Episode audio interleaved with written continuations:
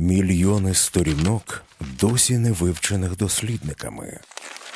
Кримінальні справи, за якими стоять трагічні людські долі, що потрапили під прес каральної машини у часи Радянського Союзу. На Urban Space Radio розповідаємо вісім історій, як пошуки в архівах дозволили відкрити українцям правду про долі своїх близьких. Іноді зовсім неочікувано. Проєкт реалізується за підтримки Українського культурного фонду. Закрита будівля, де там бігають щурі, сидять якісь там люди, переважно теж от старі бабусі, а які щось там знають. З ними бігають якісь там в окулярах, теж поважного віку. Науковці щось вони там шукають.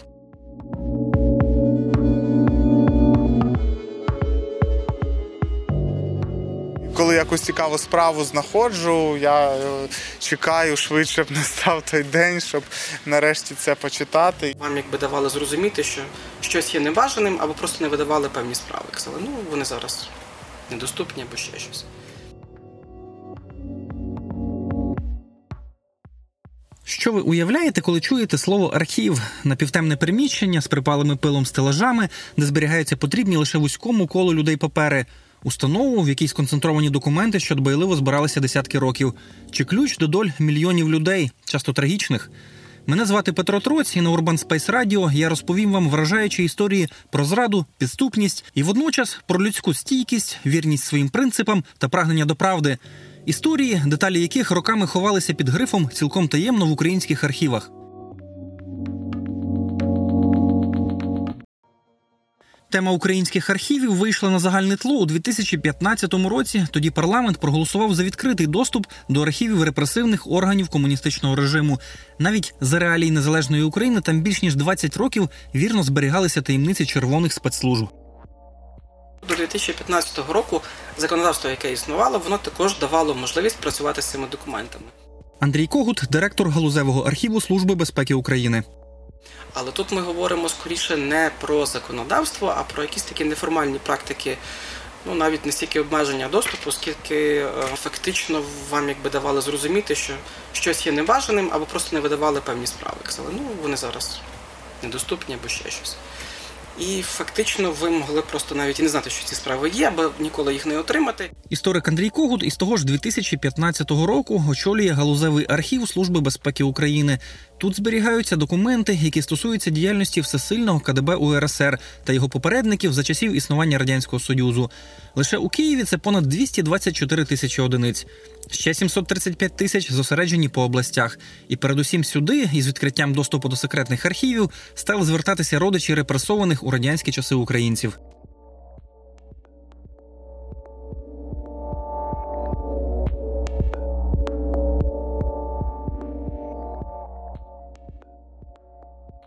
Більша половина всіх звернень до нас щороку це власне ті, хто шукає інформацію про репресованих родичів. Була тенденція, що в рік зверталося десь 3-3,5 тисячі заявників. Більша половина з них власне шукали інформацію про репресованих. В цьому році ми побачили, що тільки за половину там першого, тільки за перше півріччя у нас було понад 2 тисячі.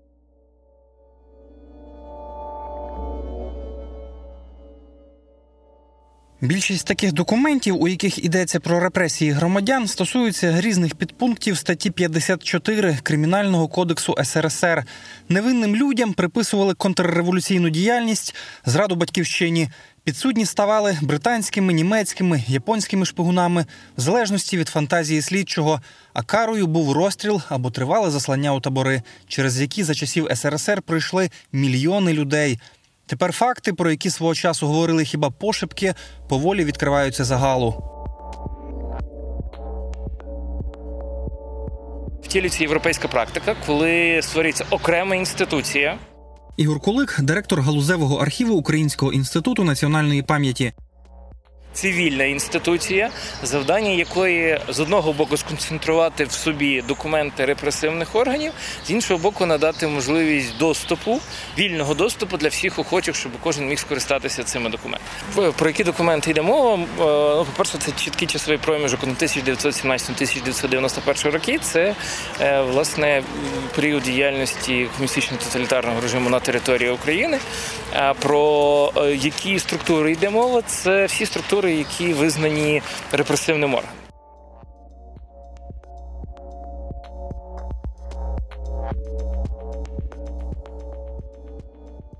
Кількість звернень кожного о, року зростає, і там не на відсоток два, а зростає там на 10-20 відсотків. Але репресованих в Україні є мільйони. Тобто це означає, що ще тільки якась е, менше одного відсотка людей звертається, шукає свою інформацію. Означає, що решта 99% вони не знають, як це робити, не вміють це робити, бояться.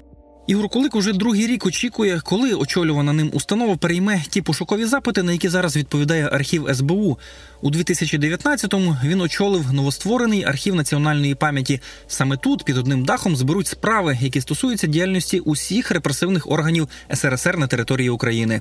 Крім е, очевидно е, радянських спецслужб від ЧК, МГБ, КГБ, ми ще говоримо і про радянську міліцію. Ми говоримо про суди.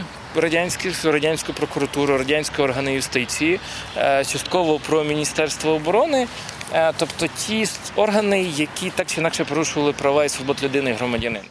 Майбутньому архіву виділили приміщення на самій околиці Києва біля району Троєщина. Раніше тут порядкували працівники монетного двору. Тепер же воно має послужити на благо української історії, але старт постійно відкладають. Ми наразі не зберігаємо жодного документу. Чому так сталося? Тому що ми маємо приміщення на Пухівській 7, яке, щоправда, планувалося під е, виробничі потреби. Потім воно передалося архіву, і очевидно, що стоїть потреба його перепланувати, переробити саме як архівну установу. І от з цим у нас якраз е, найбільші проблеми, тому що з червня 2019 року по е, квітень 2020 року, в принципі, ми зробили колосальну роботу. Е, В те, що дехто робить за 3-4 роки. І тут ми стикнулися з тією проблемою, що з квітня е, 2020 року кошти, які були передбачені на реконструкцію архіву, забрали на боротьбу з коронавірусом. Ані в 2020 році, ані в 2021 році коштів на реконструкцію фактично немає. Коли ідею врешті втілять у життя, це буде архів з найбільшою кількістю документів не лише в Україні, а й у центральній та східній Європі загалом. Про яку кількість йде мова? Ми говоримо в середньому про 4 мільйони справ. Це дуже приблизна цифра, і очевидно, що вона буде постійно уточнюватись, тому що е, знову ж таки це теж ще один фактор, чому треба це все передати в е, цивільний архів, тому що самі спецслужби до кінця не знають, що в них за документи, яка їхня кількість і що в тих документах знаходиться.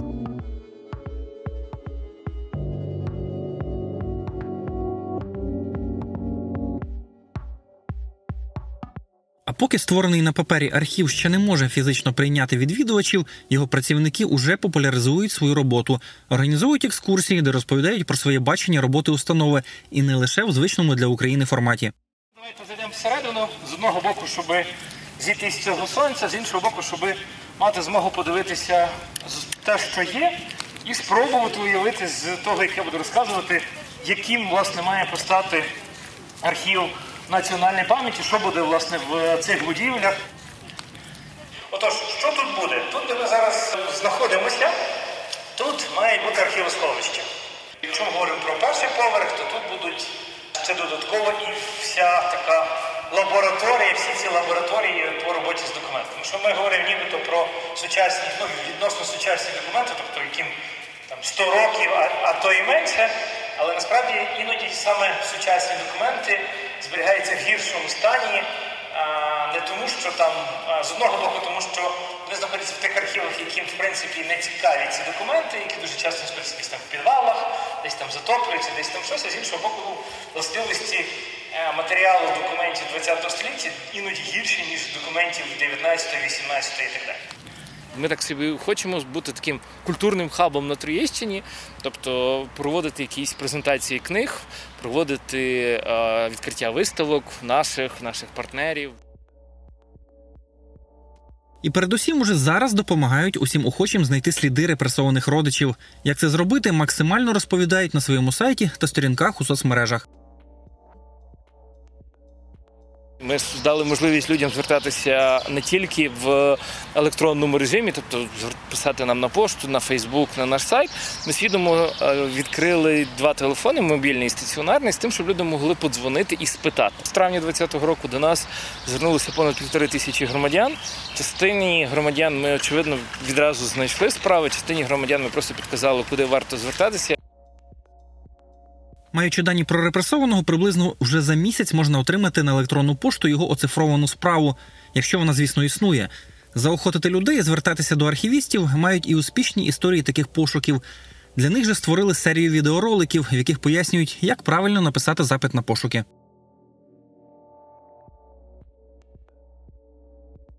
П'ять штук дуже короткі, дуже лаконічні, без зайвої водички, де ми, власне, е, по порядку е, даємо відповіді на ключові питання. Типу, що для того треба, щоб знайти інформацію про свого родича, куди варто звертатися, як правильно написати заяву. Потрібно знати прізвище по батькові, місце народження, дату народження. Оптимально також знати обставини репресії, але базовими для нас все ж таки є персональні, от, власне, ці е, ну, персональні дані людини, тобто прізвище ім'я по батькові, рік народження, місце народження. Так чи інакше, е, вся система була побудована цих репресивних органів таким чином, що у їхньому фокусі була певна персональна. І відповідно нам набагато простіше шукати за персоною, ніж за якоюсь темою. Пошуки інформації про репресовану рідню можуть занести вас не лише до архіву СБУ. Комуністична система контролювала неугодних за допомогою різноманітних репресивних органів. Тому такі пошуки стосуються не лише колись таємних документів КДБ. Перш за все потрібно буде звернутися в також в державні архіви областей. Справа в тому, що на з початку 90-х років частина архівно-кримінальних справ на осіб, які були реабілітовані, було передано в державні обласні архіви. І якщо ми говоримо про Київ, також було передано в центральний державний архів громадських об'єднань. Тобто, фактично потрібно звернутися в архів Служби безпеки, потрібно звернутися в регіональні архіви відповідно за місцем народження репресованої особи. Вперше за все, пізніше потрібно також звернутися і в державні обласні архіви, в центральний державний архів громадських об'єднань. І якщо ми говоримо про власне розкуркулених, то це також державні обласні архіви. Якщо ми говоримо про депортованих, виселених, то це також потрібно звертатися і в е, архіви Міністерства внутрішніх справ і Нацполіції. То фактично ми говоримо про таке коло, куди потрібно звернутися першочергово, а далі вже потрібно дивитися по ситуації.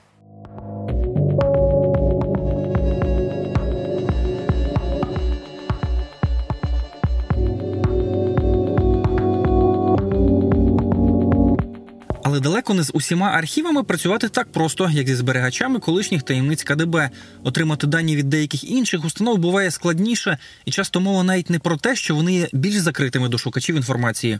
Дістати якусь справу зараз в поліції. Я, я не чув, щоб в когось був успішний опит, е, досвід. Едуард Андрющенко, історик, дослідник архівів. Е, Я пару разів кидав їм запити, вони відповідали, що нічого не знайшли е, з того, що мене цікавить, але неофіційно там ті, хто краще розуміє цю систему, кажуть, що просто в поліції немає достатньої кількості рук. В архіві, тобто там кілька людей буквально працює, і всі запити вони обробляти не можуть, і самі не знають, що в них є, чого нема.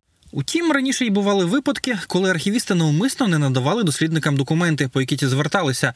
Тінь КДБ, який ніяк не хотів розкривати свої секрети, залишається навіть через роки після розпаду СРСР. Про це неодноразово розповідав той самий В'ятрович, що коли він там в нульових роках прийшов, що там ну вже не студент, здається, в архів СБУ, і там так, там були такі ще ну не радянські, бо в радянські часи ясно, що його просто б не пустили. Ну але такі ще частково рад- радянські порядки. Традиція склалася така, що ми, наприклад, цього не даємо, не показуємо. Він намагався спитати, а який закон вам це дозволяє мені не показувати. Вони просто казали, ну ми так працювали, ми так досі працюємо. Ну зараз зараз такого на щастя нема. Ігор Кулик та Андрій Когут почергово очолювали архів СБУ і на свої посади прийшли уже після революції гідності. І саме вони першими стикалися з опором тих архівних кадрів, які опиралися розкриттю секретних документів і прагнули працювати як у старі часи. Деякі з наших співробітників справді застали ще людей, які тут працювали раніше, які ем, висували такі застереження.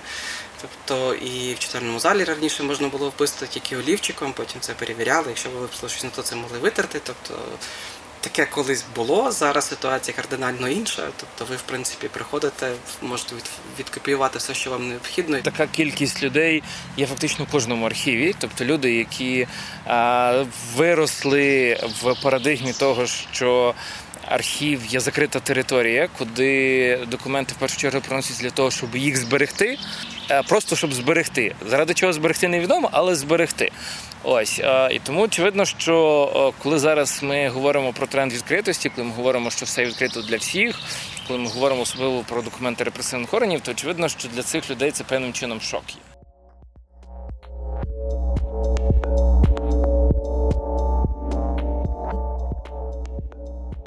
Зараз же колишні таємниці КДБ відкриваються людям, які навіть не думали про якісь пошуки в архівах спецслужб.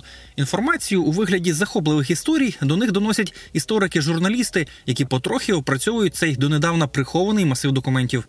Що раніше з архівами репресивних органів переважно працювали історики, які писали хороші, але академічні праці, е, з такими талмуди, з переліками документів, з збірниками цих документів. І це фактично було цікаво лише ну, для таких самих істориків. е, І майже не було цікаво для звичайних громадян. То за останні роки з'являються люди, які е, хочуть це подавати цю історію цікаво. Одним із таких дослідників і є Едуард Андрющенко. Історичну освіту та хист до написання текстів він поєднав у журналістських матеріалах, які охоче публікують різноманітні видання. Стільки було сюжетів, що хотілося спочатку просто поділитися ними в Фейсбуці і бачив з реакції людей, що багатьом це цікаво. Потім виникла ідея почати писати щось на цю тему. Так, обов'язкова робота для студента-історика перетворилася на справжнє захоплення, а сам Едуард Андрющенко став одним із найактивніших дослідників архіву КДБ. Я шукаю собі історії, не обмежуючи себе тематично, тобто все, що цікаве, трапляється під руку, і я просто це знаходжу і просто хочу про це розповісти. Коли якусь цікаву справу знаходжу, я е, чекаю швидше б настав той день, щоб нарешті це почитати.